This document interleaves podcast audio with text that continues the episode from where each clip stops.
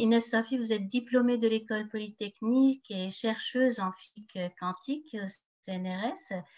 Euh, vos travaux offrent des théories pionnières pour comprendre les propriétés de systèmes électroniques de taille extrêmement petite, on, parle de nanométrique, décrits par la physique quantique. Et vous êtes enseignante invitée à Sciences Po Paris dans le cadre des MOUNA, l'amphi des religions. Vous êtes invitée également à l'école centrale de Casablanca en tant que co-responsable du cycle de conférences la place des sciences en partenariat avec l'Institut français de Casablanca.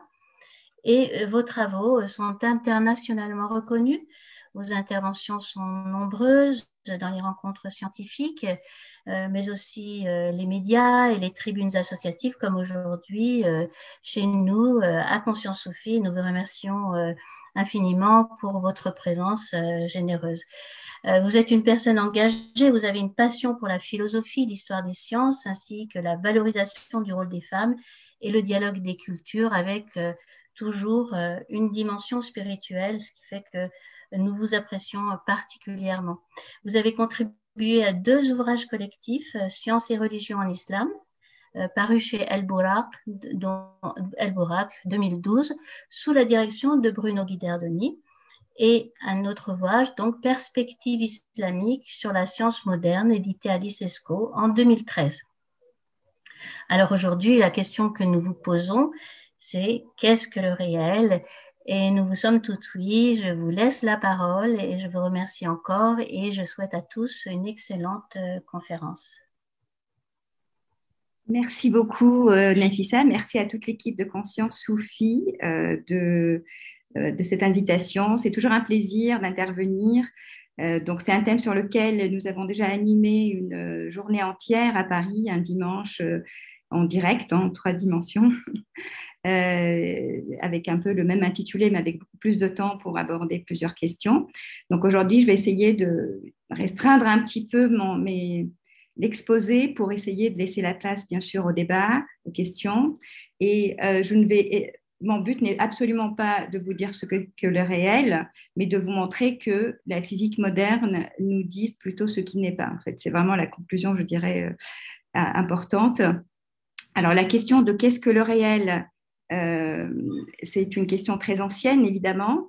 Euh, elle a été abordée sous différents angles. Je dirais qu'il y a je vais essayer juste de mettre, pardon, j'ai pas encore mis le mode diapo parce que j'ai beaucoup de fenêtres. deux secondes. J'ai essayé de. Alors, voilà, je vais y arriver parce que j'ai beaucoup de. J'aurais dû laisser mon grand écran.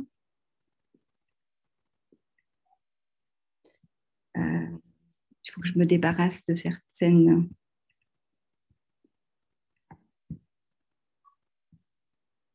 Excusez-moi, j'arrive pas à accéder à la. Ah, ça y est, voilà, j'y suis. Et voilà. Est-ce que vous voyez les diapos? Oui? Oui. Bon, donc euh, la recherche, il y a du réel, bien sûr, avec petit r et le réel avec grand R. Je vais essayer de rester sur le premier, euh, avec une ouverture sur le second, qui, va être plus le sujet, de, à mon avis, de nos échanges. Euh, donc, c'est euh, une question que je ne vais pas aborder historiquement, mais euh, elle a toujours été aussi au centre de la, des différentes traditions spirituelles, hein, avec la question de l'intervention divine dans le réel, avec la question du déterminisme, hein, du libre arbitre, et à travers aussi l'histoire, par exemple, l'émergence de l'atomisme, qui avait vraiment une finalement qui a nourri, qui a permis l'émergence de la physique quantique, mais qui avait une visée complètement métaphysique. Et donc, la physique quantique fait partie de ce qu'on appelle les nouveaux paradigmes scientifiques, qui tranchent complètement avec la physique classique que nous enseigne, qu'on nous a enseigné sur les bancs du lycée. Et je trouve que c'est très important pour les leçons philosophiques qu'on peut en tirer, qu'on en soit conscient, qu'on la maîtrise à minimum, parce que elle, est, euh, nourrit vraiment énormément à la fois de, euh, de débats philosophiques, puisqu'elle permet de trancher euh, en, faveur de certaines options philosophiques, d'éliminer même certaines options. Elle a cette puissance de pouvoir éliminer euh, euh, certaines options philosophiques. Et en même temps, c'est important aussi, je dirais, d'avoir cette compréhension d'éléments, de caractéristiques de la physique quantique pour qu'on ne soit pas non plus euh, piégés par certains discours qui vont pousser l'usage de la physique quantique à l'extrême et, de mettre du quantique partout. Et donc, je, je, pense que c'est un, peu une, invitation aussi à une certaine rigueur hein, afin d'être vigilant par rapport à certaines, euh, je dirais certains développements d'exploitation de, de, la physique quantique et de ces énigmes. Alors, effectivement, elle reste, euh, même si alors on dit qu'on ne comprend pas encore la physique quantique, en fait, on, comprend comment elle fonctionne, mais ce qu'on ne comprend pas, c'est de quel réel elle nous parle. Euh, c'est un réel qui reste énigmatique. Euh, l'objectif, effectivement, c'est de comprendre un comportement visible de la matière qui nous entoure, euh, des systèmes qui nous entourent, y compris d'ailleurs dans ceux qui sont dans cet ordinateur, dans vos téléphones. Et on essaye de comprendre ce comportement visible à travers des entités invisibles. Mais la nature de ces entités nous échappe, même si on a réussi à avoir une révolution technologique remarquable, euh, même si rien n'a contredit euh, la théorie quantique, on va dire, depuis, euh, ça fait plus qu'un siècle. toutes les expériences permettent de prédire en fait comportements de, ces entités, hein, des comportements visibles, mais elles ne permettent pas de décrire ce qui, ces entités. Donc c'est prédire et non pas décrire. Et ce qui est intéressant, euh, je trouve, c'est qu'elle énonce cette physique, en ce cadre, énonce des incertitudes avec une belle certitude. Et que le déterminisme semble aussi ébranler. Le déterminisme qui domine aussi un peu nos pensées, si on pense au démon de la place, par exemple, au XIXe siècle. Elle permet aussi, comme je vous ai dit par rapport au débat épistémologique, de questionner ce qu'on définit par rationalité ou par raison, ce qu'on définit aussi comme vérité scientifique, comment tester la véracité, la vérité scientifique, sachant qu'actuellement, nous avons tendance aussi à avoir une certaine autorité de l'argument scientifique quand on débat même de questions en dehors des sciences, y compris d'ailleurs dans la religion. Quand on dit c'est scientifique, on, tranche le débat. Mais euh, aussi, comment est-ce qu'on peut définir une science? Est-ce que c'est vraiment la science pure euh, que le cercle de Vienne espérait euh, mettre en place, qui soit complètement débarrassé de la métaphysique ou pas? On verra que ce n'est pas le cas. Et elle nous montre que les éléments de la méthode scientifique, qui a d'ailleurs, une méthode qui a été développée en terre d'islam initialement, disons dans un long parcours, évidemment c'est une longue histoire, la rationalité et l'expérience, hein, ou plutôt l'empirisme, c'est un sens plus précis, mais euh, je dirais la rationalité et l'expérimentation, l'observation, ne sont pas suffisants pour décrire le réel. Alors, je vais, pour être plus concrète, j'aime beaucoup utiliser une métaphore des fèves. Alors, initialement, parce que j'avais commencé euh, à donner cette conférence au Maroc et j'avais des fèves d'argan, mais alors comme c'est plus long, je vais parler juste de fèves. Et euh, imaginons qu'on a, donc c'est vraiment métaphorique, il n'existe pas de fève qui a un comportement quantique, mais imaginons que ces fèves peuvent avoir deux couleurs possibles, rouge ou verte. La, le cœur euh, de la, des énigmes de la physique quantique, c'est qu'on peut aussi se permettre de construire quelque chose. Alors ce quelque chose, je vais essayer un peu de le définir, c'est quelque chose, de définir, c'est quelque chose qui superpose la couleur rouge et la couleur verte. Et donc, j'ai mis une certaine notation. D'ailleurs, c'est quelque chose de mathématique, ce sont des quêtes, mais peu importe. C'est-à-dire, je peux faire l'addition de deux euh, états, alors vert, donc avec une couleur verte et une couleur rouge. C'est ce qu'on appelle techniquement le principe de superposition. Et c'est lui la source de tous les soucis ou de toutes les énigmes. je ne dis pas, c'est un souci parce que c'est fascinant. Voilà. Alors pourquoi? Parce qu'évidemment, quand je mélange, ce n'est pas un mélange de couleurs. C'est pas pour obtenir, euh, c'est comme si j'avais, je ne sais pas, euh, le vert, je l'obtiendrais en mélangeant la couleur jaune et la couleur euh, bleue, mais non, ce n'est pas le cas. D'accord? Donc c'est quelque chose qui n'est pas cette, superposition, en fait, n'a pas de couleur bien définie. Et c'est ça qui est très intrigant. Donc si je fais cette somme, je ne suis pas en train d'additionner des faits, c'est pour ça que j'ai mis une sorte d'halo gris, c'est pour dire que j'obtiens quelque chose qui n'a pas de couleur, donc il y a une sorte de superposition un peu dans, ma fève quantique. Et en fait, c'est quoi C'est quelque chose, c'est une entité mathématique. C'est un peu, si vous voulez, comme une flèche sur un plan. C'est pour ça que j'ai mis des flèches ici. Une flèche, ça a une longueur et ça a une direction. C'est vraiment ça. C'est un outil mathématique. Cet outil mathématique, vous voyez que quand je euh, prend la couleur verte bien définie, j'ai une flèche qui correspond à la couleur verte. Donc j'associe cet outil mathématique à un état de couleur bien définie, vert. Là, il n'y a pas de problème. Je sais que la fève et les pourçures vertes. Maintenant, je peux associer aussi une flèche à la couleur rouge. Et quand j'additionne les deux, vous voyez, je fais un peu la somme de... En fait, ce sont des vecteurs, pour ceux qui ont des notions mathématiques. Euh, je mets la somme des deux, et ben, j'obtiens quelque chose qui n'a pas de couleur ni verte ni rouge. Et ce n'est pas un état. En fait, le mot état est trompeur. Donc, j'essaie de vulgariser sans vous induire en erreur. Ce ne décrit pas un état. Cette fève n'a simplement pas de propriété bien définie. Les choses n'ont pas de propriété d'une façon générale. Et c'est un peu comme, alors on aime bien l'exemple du chat parce que ça remonte à un certain chat de Schrödinger. Euh, donc, c'est comme si, à la place de la couleur, si j'avais un état mort ou vivant, à la place de vert ou rouge, c'est comme si je pouvais construire un état de mon chat, donc une flèche, d'accord C'est un outil mathématique qui serait la somme euh, du vecteur correspondant à un chat mort et le vecteur correspondant à un chat vivant. Et vous voyez que cette entité-là, cette flèche, ne correspond à rien, ni mort, ni vivant. D'accord? On ne peut pas dire que le chat est quelque chose. On ne peut pas donner de qualificatif.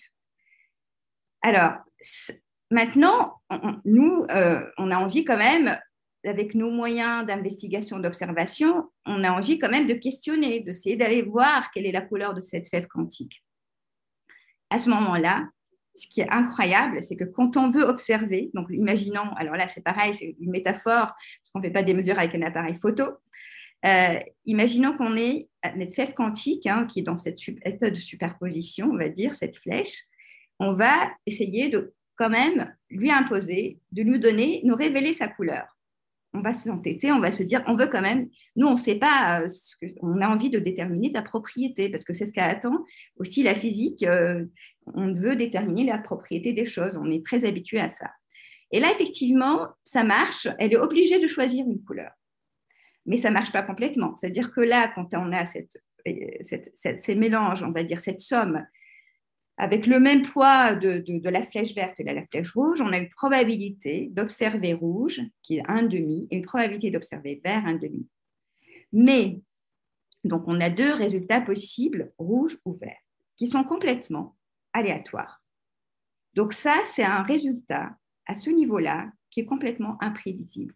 On a là un vrai hasard dont on ne connaît absolument pas l'analogue dans d'autres domaines c'est absolument pas le même hasard que quand on, jette un dé et qu'on ne sait pas quel est le résultat, parce que là, ce hasard est dû à notre ignorance, parce qu'on ne peut pas déterminer d'une façon précise la trajectoire du dé et savoir sur quelle face il va tomber.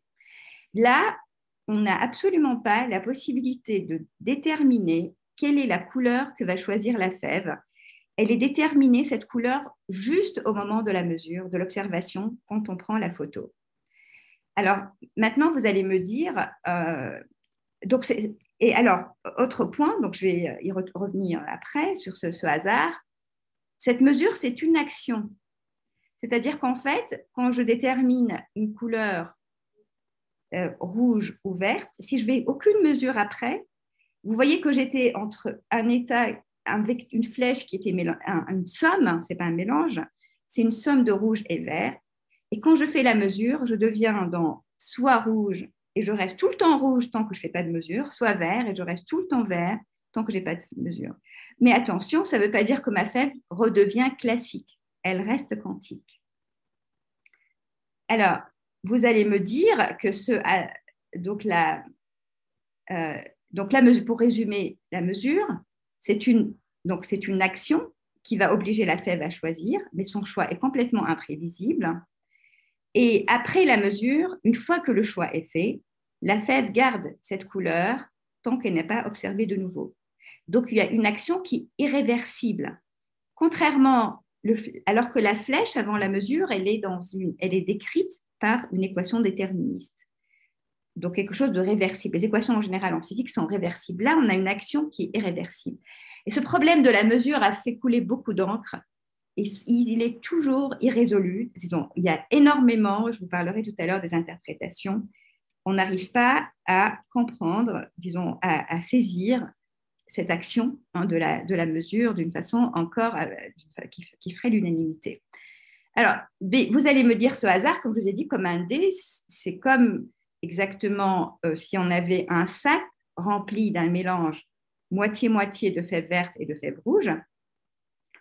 Et euh, je prends une fève avec les yeux fermés, je mets ma main dans le sac. Et bien, s'il y a autant de fèves vertes que de fèves rouges dans mon sac, j'ai une chance sur deux de prendre, euh, d'attraper une fève rouge et une chance sur deux d'attraper une fève verte. Donc, dans ce cas, ben, c'est peut-être juste ça. Et c'est exactement la contestation qu'avait fait Einstein à l'époque. C'est que la propriété couleur, d'après Einstein, pour lui, doit être définie avant la mesure. Ce n'est pas possible qu'elle ne soit définie que parce qu'on lui donne l'ordre au moment de la mesure de choisir une couleur. En fait, non. Alors, il y a eu des, des expériences que je ne vais pas détailler qui montrent qu'en fait, cette propriété ne peut pas être attribuée avant la mesure. Ce sont des, fameuses expériences des inégalités de Bell euh, que je n'ai pas le temps de détailler, qui montrent d'ailleurs la non-séparabilité de deux fèves quantiques. Mais cette superposition quantique, c'est-à-dire que si j'ai un sac de fèves quantiques, je vais faire un ensemble de mesures sur plusieurs fèves. Effectivement, je vais trouver la moitié, puisque la probabilité est en demi d'avoir rouge ou vert, je vais obtenir la moitié des fèves qui sont rouges et la moitié qui sont vertes. Mais ce ne c'est pas du tout un mélange statistique comme mon sac de mélange donc de fèves rouges et vertes. Alors, pour vous convaincre que ce n'est pas le cas, si c'était un sac, imaginons maintenant que mes fèves ont une, saveur, par exemple sucrée et salée. Vous voyez, si j'ai un sac comme ça, je peux goûter tout à fait ma fève et la couleur ne va pas changer quand je goûte, quand je goûte ma fève. D'accord? Je peux savoir si elle est sucrée ou salée. Avec une fève quantique, supposant que cette superposition, elle peut avoir un goût donné. C'est un, je peux construire ce fait quantique, j'ai mis un S, elle peut être sucrée. C'est peut-être un peu compliqué ce que je dis là, mais euh, je vais essayer de. Euh, en fait, donc je fais la mesure de la couleur, comme je vous ai montré tout à l'heure. Donc là, je ne vais rien changer. Sauf que maintenant, je vais goûter la fève après avoir mesuré la couleur. Et en fait, je, suis, je pars d'une fève qui a une couleur, qui a un goût sucré. Et une fois que je mesure la couleur, la, saveur n'est plus déterminée. Donc, si je la goûte après avoir mesuré sa couleur, eh ben, j'ai autant de chances qu'elle soit sucrée ou amère. Alors ça, ça veut dire en fait quelque chose, ça veut dire que l'ordre dans lequel je vais mesurer la couleur et la saveur va être très important. Parce que je pourrais faire l'inverse aussi, mais là aussi, je, le résultat à la fin va dépendre du contexte. C'est la contextualité. En fait, il y a une inséparabilité spatiale en physique quantique mais il y a aussi une inséparabilité temporelle, c'est-à-dire que le résultat que je vais observer à la fin va dépendre de l'enchaînement des mesures, de l'histoire de mes mesures, ce qui est complètement différent d'un mélange statistique. Et là, c'est ce que je dis là, c'est qu'on ne peut pas connaître simultanément la couleur et la saveur de la fève. Entre parenthèses, vous avez peut-être pas entendu parler du principe d'incertitude d'Eisenberg. En fait, c'est un peu ça qui est exprimé ici en fait, c'est un principe d'indétermination. N'est pas incertitude si on veut être rigoureux. Donc, c'est une indétermination ici de la saveur et euh, de la couleur. Maintenant, vous entendez peut-être parler aussi de ce qu'on appelle la dualité entre corpuscules. J'aime pas le mot dualité et je vais essayer de vous expliquer pourquoi. Parce que potentiellement, les particules quantiques, par exemple des électrons, par exemple les photons de la lumière, ont à la fois une potentialité vers des propriétés de type ondulatoire ou corpusculaire. Et je trouve qu'il y a une expérience qui exprime, je ne peux pas m'empêcher de vous la montrer parce que elle était classée récemment même, il y a eu un sondage parmi les physiciens, on l'a considérée, même si elle remonte au début, du, donc à l'émergence en fait de la physique quantique, on, la considère un peu comme la plus belle expérience de la physique. Et elle, est, elle résume vraiment à la fois cette double, euh, je dirais, nature corpusculaire ondulatoire, mais aussi l'action de la mesure que je viens de vous montrer. Euh, donc, j'ai gardé quand même le mot dualité, puisque c'est comme ça qu'elle apparaît souvent. Donc, c'est quoi? Je prends une source. Euh, vous voyez ma flèche là? Oui. Donc, je prends une source ici qui peut émettre à la fois, ça peut être des électrons, ça peut être des photons, donc de la lumière, par exemple une source laser, et dans les deux cas, vous voyez, on a la matière et la lumière qui vont se comporter exactement de la même façon dans les diapos qui vont suivre. Il y a une sorte d'unification entre les comportements de la matière, essentiellement les électrons, on va dire, mais aussi des atomes. Elle a été faite avec des atomes, avec des molécules très grosses, qui est impressionnant, euh, et la lumière, un laser par exemple. Maintenant, d'abord, imaginons qu'on ait des corpuscules, c'est comme des billes ou des balles, et on va mettre deux fentes sur. Donc, on a un premier écran avec deux fentes. Puis, on a un écran derrière qui va détecter, il va y avoir des impacts sur l'écran pour ce qui va arriver sur l'écran. Quand j'ai des corpuscules, évidemment, euh, certaines vont peut-être être, euh, reculées vers l'arrière parce qu'elles vont arriver sur les fentes, sur les bords, etc. Mais bon, elles vont passer. Donc, on va essentiellement avoir euh, un, on va dire, un ensemble d'impacts ici en face à la première fente et un ensemble d'impacts sur la face à la deuxième, avec quelques, bah, quelques impacts un peu perdus entre les deux. donc là, il y a, je pense, pas de problème. Maintenant, je fais ça avec des ondes, avec la lumière. Ça, c'était une expérience de Jung, en fait, ancienne, qui a permis de trancher en, faveur de la nature ondulatoire de la lumière. Ça, ça vous rappelle peut-être quand vous avez deux points, deux petites sources sur la, à la surface de l'eau, vous voyez des, figures d'interférence. Pourquoi? Parce qu'il y a le principe de superposition dont je vous ai parlé pour les ondes. Et donc, les ondes, les ondes s'ajoutent et quand elles arrivent en phase, en fait, elles vont s'amplifier. Quand elles arrivent en opposition de phase, elles vont euh, il va y avoir une somme qui est nulle. Donc, on va voir sur l'écran un ensemble de franges, on appelle ça les franges d'interférence, où on a la somme qui est nulle ici dans les parties sombres et la somme qui est plutôt accentuée dans les parties qui sont lumineuses.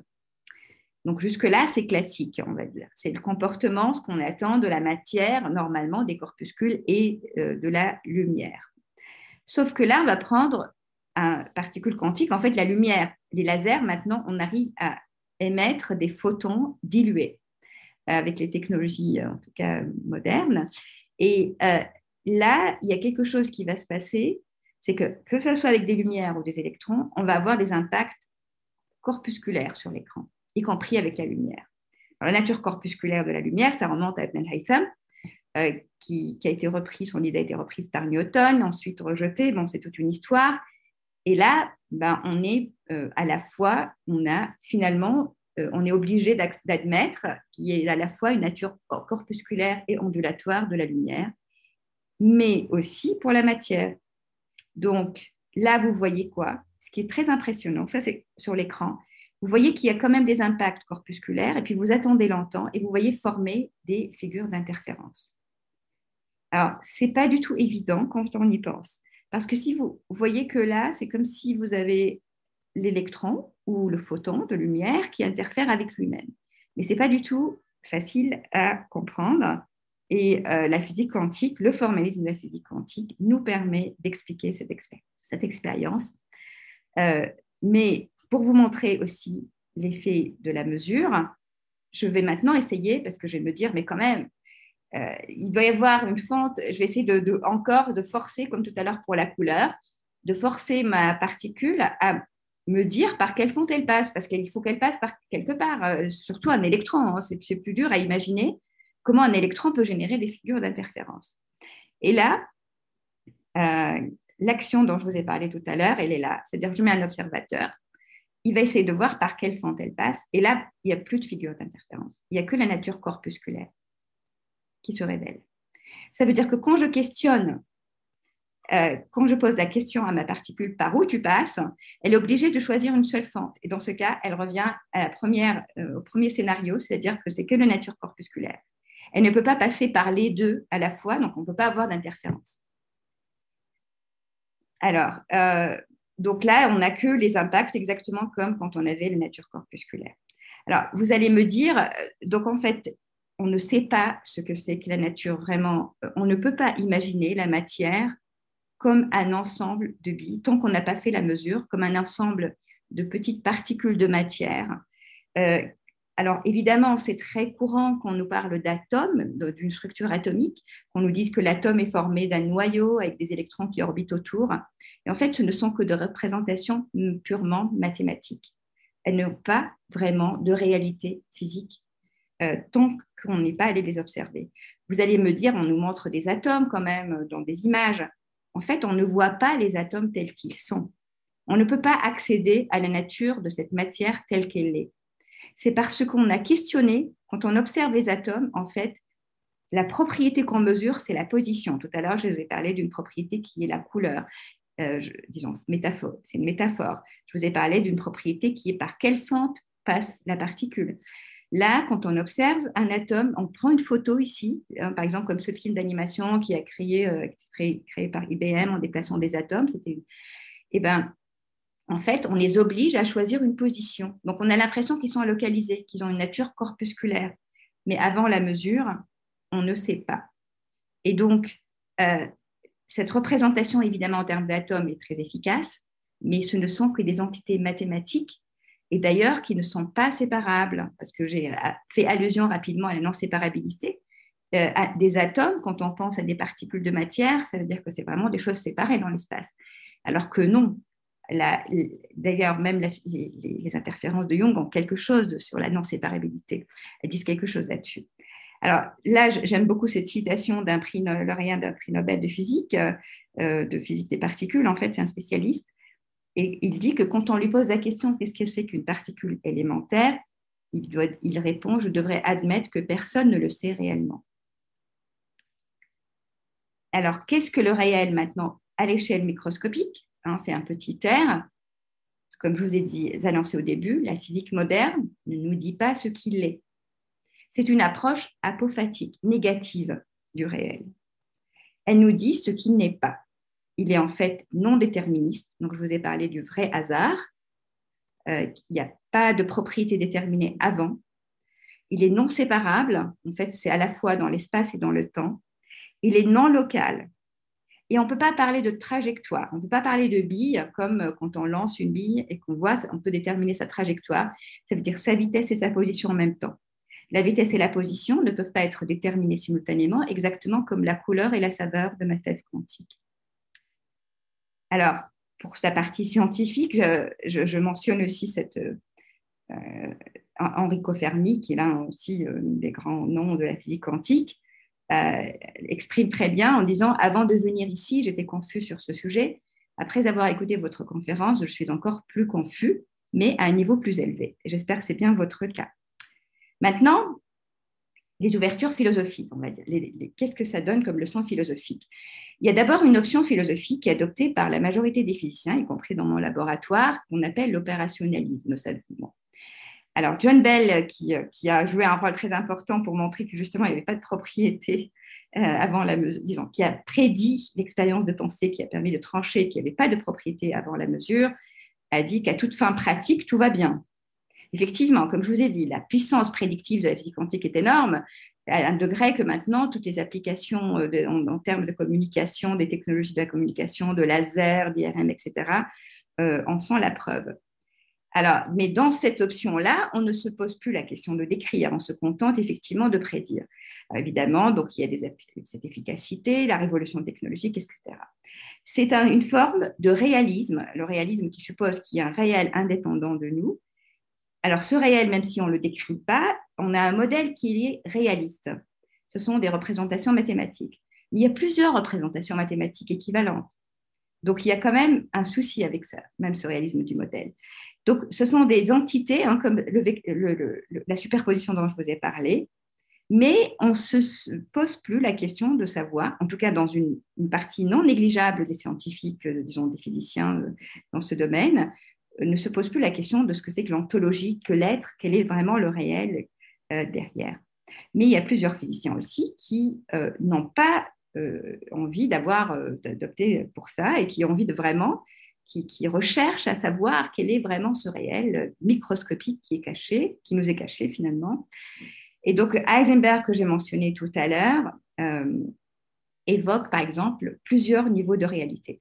En fait, dès qu'on cherche à comprendre euh, ce que c'est que cette matière, on est obligé d'avoir recours à notre imagination, mais aussi à nos propres croyances.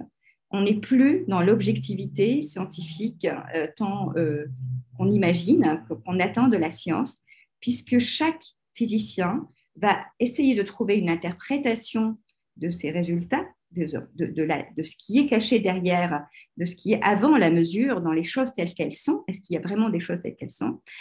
Selon sa propre trajectoire, expérience, croyance. Donc, je donne juste quelques exemples que je parcours très brièvement.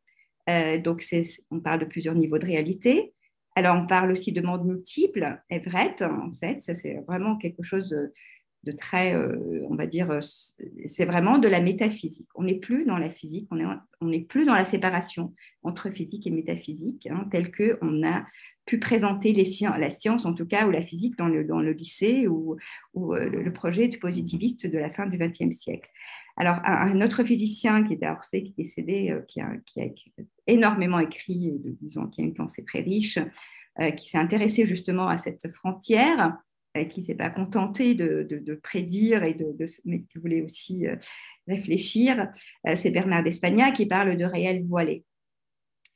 Il y a aussi une famille d'interprétations qu'on peut appeler relationnelles, qui je trouve intéressante. Là, je ne donne pas des noms, mais il y a plusieurs familles de cette interprétation qui, qui dit qu'en fait, les objets n'existent pas en soi, mais seules les relations existent. j'aime beaucoup évidemment ce, côté systémique en quelque sorte. Euh, maintenant, euh, je vais citer aussi un autre physicien euh, qui est à Genève, qui a fait des expériences fabuleuses avec des photons en dehors du laboratoire pour la fameuse expérience de non-séparabilité. Et effectivement, parfois, ça peut aussi questionner même notre perception du temps et de l'espace. Et, j'aime bien cette euh, citation de Nicolas Gézin. D'ailleurs, je vous conseille un livre sur le vrai hasard qu'il a écrit sur le vrai hasard. Il est en anglais et en français. Tout se passe comme si se manifestait dans l'espace-temps mesurable des événements qui procédaient d'un monde qui ne fut pas soumis à cet espace-temps. Tout comme l'on pourrait penser que nos actions sont la transcription spatio-temporelle de décisions échappant à l'espace-temps. C'est un physicien qui écrit ça. Et on a une multitude d'interprétations encore de scénarios qui sont publiés dans des revues scientifiques, purement, disons purement. Je ne peux plus même parler de pur. Qu'est-ce que c'est qu'une science pure? Qu'est-ce que c'est qu'une physique pure? Euh, Donc euh, là, il y a aussi euh, une autre disons, la, physique quantique, en fait, elle nourrit énormément une option philosophique qu'on appelle le constructivisme. Vous voyez que dans le constructivisme, il y a la construction, donc de sciences qui se construisent, qui effectivement dépendent, comme je vous ai dit, qui n'ont pas une objectivité absolue, qui dépendent de nos histoires, de nos croyances. Euh, et euh, Heisenberg, encore lui, euh, donc, dit la science de la nature ne décrit ni explique simplement la nature. on n'est plus dans cet objectif de d'écrire, elle est une partie du rapport entre la nature et nous-mêmes. On est aussi un peu dans la relation hein, entre la nature et nous-mêmes qui devient très importante. Elle décrit la nature en tant qu'exposée à notre méthode d'interrogation. Voilà, parce que ça dépend de la façon dont on interroge ce réel microscopique que le résultat émerge.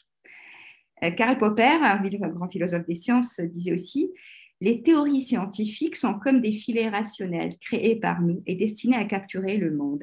Elles ne doivent pas être confondues avec une représentation complète de tous les aspects du monde réel, pas même si elles sont très réussies, ni même si elles semblent donner d'excellentes approximations du réel.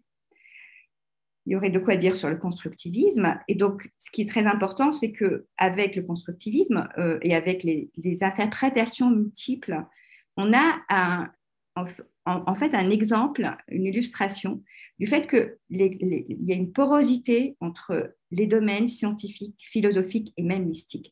D'ailleurs, Heisenberg euh, lui-même était très nourri, c'est quelqu'un qui était euh, euh, un grand admirateur de Goethe, en particulier le Diwan que Goethe avait écrit en honneur de, de Hafez, qui est très imprégné de la métaphysique islamique.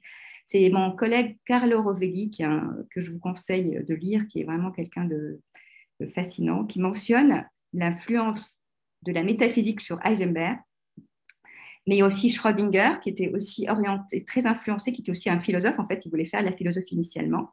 Donc, c'est un autre, Schrödinger est un autre fondateur de la physique quantique, un des acteurs importants, et qui s'est orienté aussi vers plutôt le bouddhisme.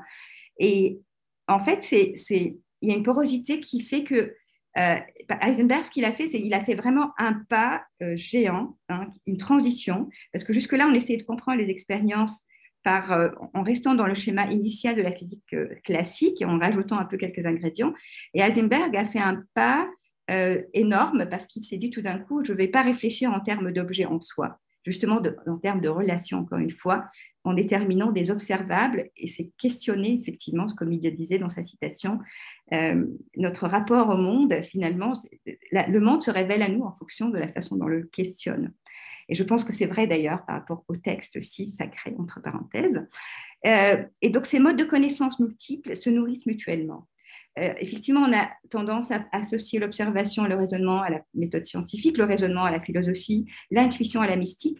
Mais en fait, l'intuition, on la retrouve aussi chez les fondateurs de la physique quantique et même chez nous, pas au niveau des mystiques, bien évidemment, mais l'intuition est toujours présente. Il y a un mélange de, toutes ces facultés, euh, de l'expérience, de la dialectique, de l'inspiration.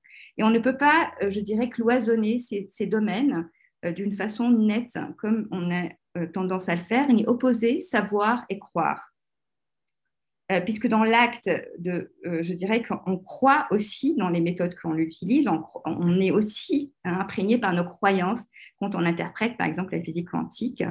Et dans la mystique, il y a aussi une raison implicite, hein, comme vous le savez très bien, ce n'est pas irrationnel comme voie. Alors, il y a une leçon que je vais, qui me paraît importante, euh, c'est euh, la vision mécaniste et matérialiste du monde. Dans cette porosité, en fait, on est affecté par les sciences dans notre façon de faire la philosophie ou de faire même euh, ou dans le domaine religieux. Donc, l'influence négative, je dirais, de la physique classique ou de la vision cartésienne, c'est que notre rapport au monde est influencé par cette vision mécaniste cartésienne. Alors là, j'ai mis juste un, schéma de, de Jazari, parce qu'évidemment, la mécanique je ne suis pas du tout en train de, bannir la mécanique, elle est très importante, mais c'est le fait de l'élargir à tous les champs, y compris pour certains matérialistes, des neurologues, hein, qui considèrent que même le cerveau humain est un ensemble de mécanismes, de, réactions euh, physico-chimiques. Hein, euh, et donc, c'est une vision réductrice qui, qui ça, généralise aussi à notre vision de la société comme un ensemble d'individus avec des mécanismes entre nous. Euh, le mécanisme, la vision mécanique de la nature, malheureusement, qui aboutit au drame écologique que nous connaissons, à l'être qui plus qu'une crise, qu'une catastrophe écologique, qui fait qu'on chosifie à travers ces visions, on chosifie le monde, puisqu'on réduit à des choses ce qui effectivement paraît comme avoir un fonctionnement mécanique, réduit à la matière. Là, la leçon de la physique quantique, c'est qu'on ne sait pas ce que c'est que la matière. Donc, on ne peut pas être matérialiste, je parle de matérialisme au sens encore philosophique, si on ne sait même pas définir ce que c'est que la matière. Et justement, cette généralisation de la mécanique, qui est une génération moderne, mécanique moderne du salut, j'appellerais ça, euh, il y a euh, une confiance de la rationalité qui aveugle. Ça ne veut pas dire là aussi que la rationalité n'a pas nourri hein, euh, tous les champs des savoirs, de la spiritualité islamique, la, la théologie, mais c'est une confiance qui vient d'une forme de scientisme, une confiance dans la méthode scientifique comme étant la seule à pouvoir nous guider vers une vérité. Et donc, on trouve cette forme de rationalité, confiance démesurée dans la théologie.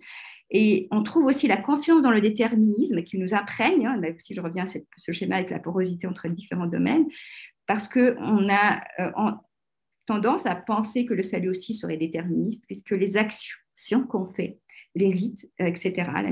bon, je parle de mécanique de rites, euh, assurent le paradis ou le salut. Euh, il y a aussi un manque de débat épistémologique autour de ce que c'est que le statut d'une vérité, je pense en tout cas dans le monde islamique pour simplifier. donc, on a tendance à ne pas questionner ce que c'est que les critères de vérité, alors qu'à travers l'histoire de la pensée musulmane, c'était très important. Je veux dire, on voit les débats entre le Razali et, les philosophes, les falsafas, et, c'était une, sorte de... Euh, c'est un accompagnement qui me paraît primordial. Et, euh, donc, j'aime j'aime bien parler aussi, j'évoque aussi du Aragon, bon, j'avais envie de le mettre ici. L'amour est un état de confusion du réel et du merveilleux. Dans cet état, les contradictions de l'être apparaissent comme réellement essentielles à l'être. Parce que je pense qu'il y a aussi des paradoxes qui sont, par exemple, dans le texte coranique, euh, qui sont. Euh, euh, qui, appellent justement qui sont là, à mon avis, qui sont une leçon pour nous, afin de ne pas nous arrêter à ces vérités indiscutables. Et ce qui nous ouvre, qui nous invite en fait à s'ouvrir à la perplexité. C'est un peu mon, mon, message essentiel, plutôt qu'être dans les certitudes. Euh, en fait, vous avez vu avec la physique quantique, pour revenir un peu là-dessus, qu'on a à la fois les propriétés par exemple le caractère ondulatoire corpusculaire, qui sont indécidables, qui vont dépendre du contexte, de la façon dont on questionne la matière, mais aussi les interprétations diverses, elles ne sont absolument pas réfutables. On ne peut pas trancher entre les diverses interprétations. On a des discours sur le réel qui sont tous en accord avec une même expérience. Donc, ce qu'on appelle la sous-détermination des théories par l'expérience. Donc, ce sont des interprétations qui sont indécidables et on ne sait et on ne pense pas qu'on n'aura aucun moyen de trancher. Et euh, Niels Bohr, ça c'est un autre fondateur de la physique quantique, disait que l'inverse d'une vérité profonde est une vérité profonde. Donc, ça nous invite, hein, c'est une leçon que j'ai envie de tirer, la multiplicité des discours sur le réel.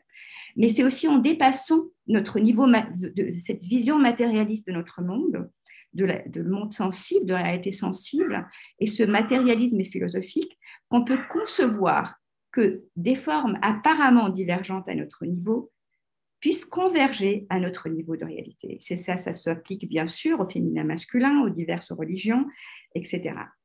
Et euh, la perplexité euh, du connaissant est, supérieure à la perplexité euh, du, scientifique.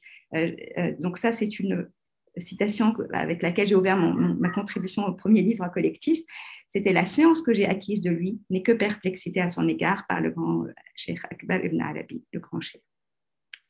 Et donc cette ouverture à la perplexité est pour moi une thérapie à l'exclusion une ouverture à l'altérité et au-delà à l'unicité.